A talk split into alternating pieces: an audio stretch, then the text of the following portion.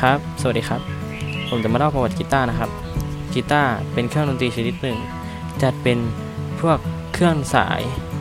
มักจะเล่นด้วยนิ้วมือซ้าย และดีดด้วยนิ้วมือขวา หรือใช้ปิกกีตาร์ครับ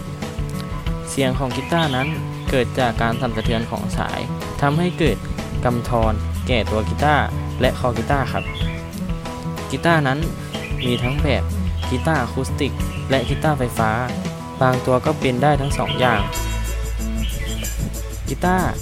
มีส่วนตัวเป็นกล่องกำธร ซึ่งในกีตาร์อะคูสติกจะเจาะเป็นช่อง ส่วนกีตาร์ไฟฟ้ามักจะตัน และมีโพรงในส่วนคอกีตาร์ครับ โดยทั่วไปแล้วส่วนหัวของกีตาร์จะยื่นขึ้นไป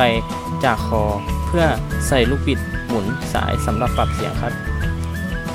กีตาร์เป็นเครื่องดนตรีที่นิยมใช้แพร่หลาย และใช้กับดนตรีหลากหลายสไตล์ครับ นับเป็นเครื่องดนตรีที่นิยมใช้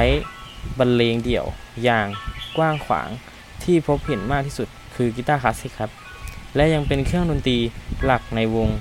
ประประเภทบู และดนตรีร็อกอีกด้วยกีตาร์สามารถเล่นในยามว่าง หรือเป็นงานอดิเรกได้ดีมากครับ ปกติกีตาร์จะมี 6 สาย แต่แบบ 4 สาย 7 สาย 8 สาย 10 สาย 12 สาย ก็มีเช่นกันครับ